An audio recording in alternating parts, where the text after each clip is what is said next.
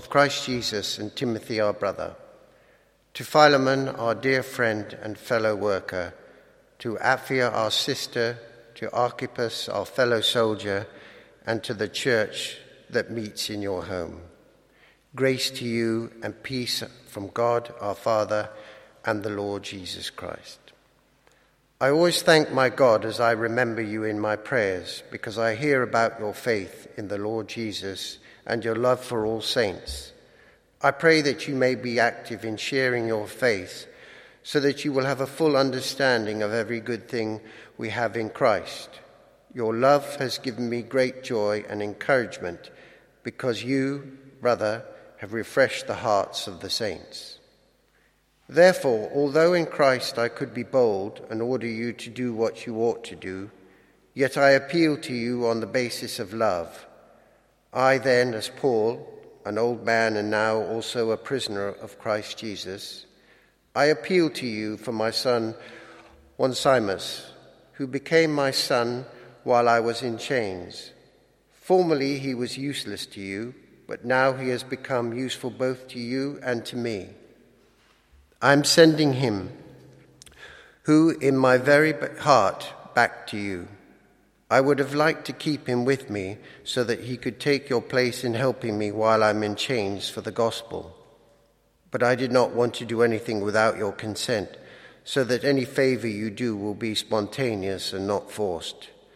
Perhaps the reason he was separated you from for a little while, while that you might have him back for good no longer as a slave, but better than a slave, as a dear brother. He is very dear to me, but even dearer to you, both as man and as a brother in the Lord. So if you consider me a partner, welcome him as you would welcome me. If he has done you any wrong or owes you anything, charge it to me. I, Paul, am writing this with my own hand. I will pay it back not to mention that you owe me your very self. I do wish, brother, that I may have some benefit from you in the Lord.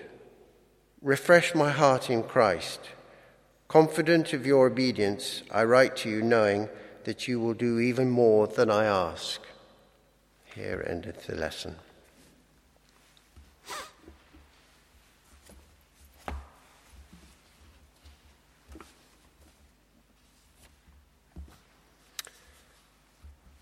The Holy Gospel is written in the chapter of Luke 14, verses 25 to 33. Glory to be to thee, O Lord. Large crowds were traveling with Jesus, and turning to them, he said, if anyone comes to me and does not hate his father and mother, his wife and children, his brothers and sisters, yes, even his own life, he cannot be my disciple. And anyone who does not carry his cross and follow me cannot be my disciple. Suppose one of you wants to build a tower. Will he not first sit down and estimate the cost to see if he has enough money to complete it? For if he lays that foundation and is not able to finish it, everyone who sees it will ridicule him, saying, This fellow began to build and was not able to finish. Or suppose a king is about to go to war against another king. Will he not first sit down and consider whether he is able with 10,000 men to oppose the one coming against him with 20,000? If he is not able, he will send a delegation while the other is still a long way off and will ask for terms of peace. In the same way, any of you who does not give up everything he has cannot be my disciple. This is the gospel of the Lord. Praise be to thee, O Christ.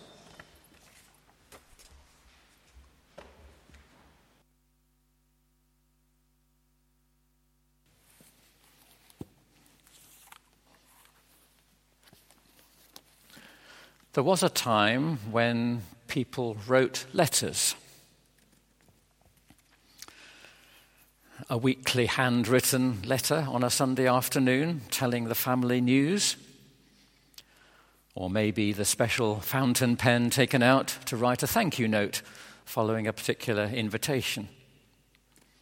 Or maybe sometimes a more tricky kind of letter written in response to one of those sensitive and difficult issues that life sometimes throws up. Today's epistle, Philemon, it is a letter. Today's epistle is the Christian adapted form of a Roman letter, a first century letter from someone to somebody else. Greetings. But as Paul said, if you'd like to follow the text, Paul, the apostle in chains, to Philemon and the church meeting in your home, grace to you and peace from God our Father and the Lord Jesus Christ. It's a lovely summary of the Christian faith. Peace being that which comes, shalom, from the creation, from the liberation of slaves in Egypt, from the creation of the people of God. And grace, God reaching out at great, at great cost through the cross to ourselves and to all people. Grace and peace. And Paul writes to a friend, our dear friend and fellow worker, he calls Philemon, a partner, a Christian brother, a Christian believer living in Colossae, probably, 150 miles or so inland from Ephesus, where probably Paul is currently in prison. So, there are one or two things, though, in this letter that you might miss. Maybe there are four things you might miss. The first one is yes, it's from Paul to Philemon, grace and peace, but it's about, and I will call him Onesimus, a slave who's probably run away, who discovers and is touched by this same grace and peace. And Paul in verse 16 says this He is no longer a slave, but better than a slave, a dear fellow believer or a dear brother. You may know that in 1787, Josiah Wedgwood, the potter, took part in the anti slavery campaign in Britain and produced lots of small pottery medallions on which was an image of a kneeling slave quoting in a form uh, words from St. Paul Am I not a friend and a brother? No question mark. It was a statement. Am I not a friend and a brother? Something has happened to this slave, Onesimus, because he was a slave. He's now in Christ. But the second thing you might miss in this letter Onesimus is probably holding and delivering the letter to Philemon, which Paul has written. And maybe he therefore has to stand and wait and watch and see what Philemon will do as he reads the letter. How will he respond? And we have to bear in mind that in Roman times, it is sometimes the case that runaway slaves were punished by death or even crucifixion. So there's an enormous amount packed into one small letter here. And there's a key word in the middle, verse 15 the word perhaps. Verse 15. Perhaps the reason, Philemon, why Onesimus was separated from you for a little while was that you might have him back for good, no longer as a slave, but a dear brother. There's no question mark again there. Perhaps might imply doubt, but no, perhaps this is God's moment for something where grace and peace touch down in a particular way. So, if you wanted a title for this sermon, it is the one word, perhaps. Perhaps. Or a subtitle, What Happens When We Decide to Connect the Grace and Peace that we have in Christ to a tricky or sensitive situation in the contemporary world? Slavery, of course, divides society slave and free. It did in the 18th century in Britain, it did in Europe, it did in the first century in Rome, and there is slavery today. It divides us. But grace and peace in Christ radically relativizes these and other divisions. We come to Christ with our social status, our social position slave, free, Jew, Gentile, man, woman. But in Christ, through the cross, God welcomes us all alike.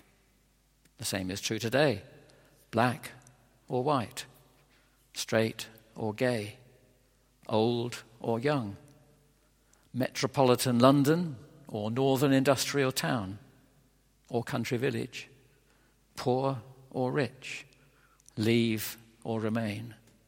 We come with our identity, but Christ gives us a bigger one. In Christ, through the cross, there is grace and peace for all. And in the scenario depicted in this letter of Philemon, grace and peace has dawned for Philemon in his hometown of Colossae and in the prison cell in Ephesus for Onesimus. So the question is what happens next? What will Onesimus and Philemon do to live out the light of this grace and peace? Now, assuming that Onesimus could be freed from his prison, one might think, well, he might slip away into the urban life of Ephesus, join a small Christian house church, and live happily ever after, though in the back of his mind there'd be the anxiety of being discovered. But perhaps Paul speaks of a better way that does not dis- incriminate Paul as a protector of runaway slaves. Perhaps a better way that lives grace and peace through the cross.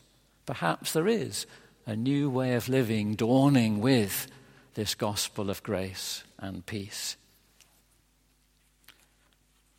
So Paul writes in verse 15 perhaps separated for a while to have him back for good.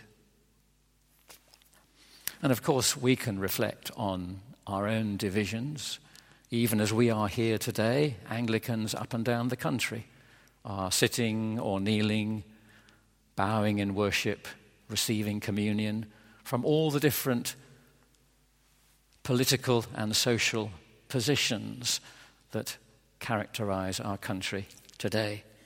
Potentially in Christ, kneeling and worshipping and receiving Christ, the Christ of the cross.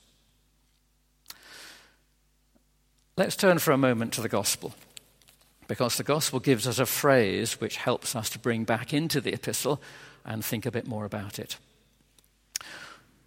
In Luke 14, we see a lonely figure walking towards Jerusalem to the cross. Crowds are accompanying him, but Jesus, yes, he is the lonely figure. Jesus speaks words of challenge about what it means to walk in his footsteps in the way of the cross. Perhaps his followers will hear. Perhaps we will hear.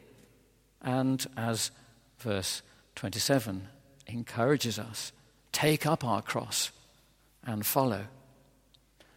Luke tells two of our Lord's stories that are basically saying, think carefully before you start walking in the footsteps of Jesus. Because you can lose your salty distinctiveness if you're not careful. So, will you take up your cross? Is the question that this reading brings to us. Verse 27. I brought with me today uh, a little holding cross, uh, often used in pastoral situations if someone is very unwell and they cannot find words to pray by taking up the cross very physically and holding it. It's a way of just being aware of what the cross signifies for a baptized Christian grace and peace and forgiveness and love and acceptance and a new identity and so much more. But perhaps the heading for the gospel reading takes us on a slightly different track the cost of being a disciple, reminding us of the 1937 book by the pastor from Germany, Dietrich Bonhoeffer, The Cost of Discipleship. He says, taking up the cross is the meaning of Christian baptism. He likens it to living the Lord's Prayer Thy will be done, not mine. Forgive us as we forgive others. And he says that being a disciple means saying no to my will so as to follow Christ's will. Only the person who is dead to their own will can follow Christ, he says. Inviting us to think about the decisions that we make. Lord, not what I want, but what you want be done, which can sometimes be costly. Maybe that decision would be costly for Philemon. And then Bonhoeffer also says the passion of Christ strengthens us to overcome the sins of others, as in the cross all of our sins are overcome. They are overcome by forgiveness. And in this way, we bear each other's burdens and live out the Lord's Prayer forgive us as we forgive those who sin against us. Back to Philemon, we're not told how Onesimus made the decision to be the carrier of Paul's letter, assuming he was. Yet, no doubt, the passion, grace, and peace would have given him the strength to do something difficult, as well as the very gracious way in which Paul will have dealt with him in preparation for that, if we follow the way Paul dealt with Philemon. He was deeply relational in the way he talked to Philemon, wrote his letter. He was deeply theological in the way he made a connection between grace and peace and the new life he was now to live. He also used a certain amount of maybe irony uh, as he told his story to him. Verse 8, he says, I could have told you what to do, Philemon, but I wouldn't do that. Verse 9, so I appeal to you out of love. Will you not, please, find a way of responding to what you have received so richly in Christ? Will you not do that now that Onesimus has become my son and your brother? Think about it, Philemon, please. So, Philemon and we have the choice of picking up the cross at this moment. Perhaps God is at work making this possible. Perhaps a new beginning can come whereby we absorb the loss that others mean to us and are freed to go in a new way. And Paul ends up in verse 20 Cheer me up in prison, Philemon. Please do this. Verse 21 maybe flattery um, i know you'll do even more than I ask. I kind of twinkle in his eye. And very practically, verse 22 By the way, I'm going to come soon when God lets me free. Prepare a guest room for me. And then we can see how it's worked out, can't we? This is radical stuff.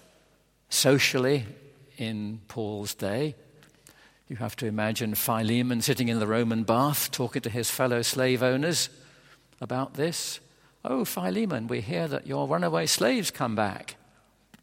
That's interesting. How are you going to deal with him? What was that you said? Forgiveness?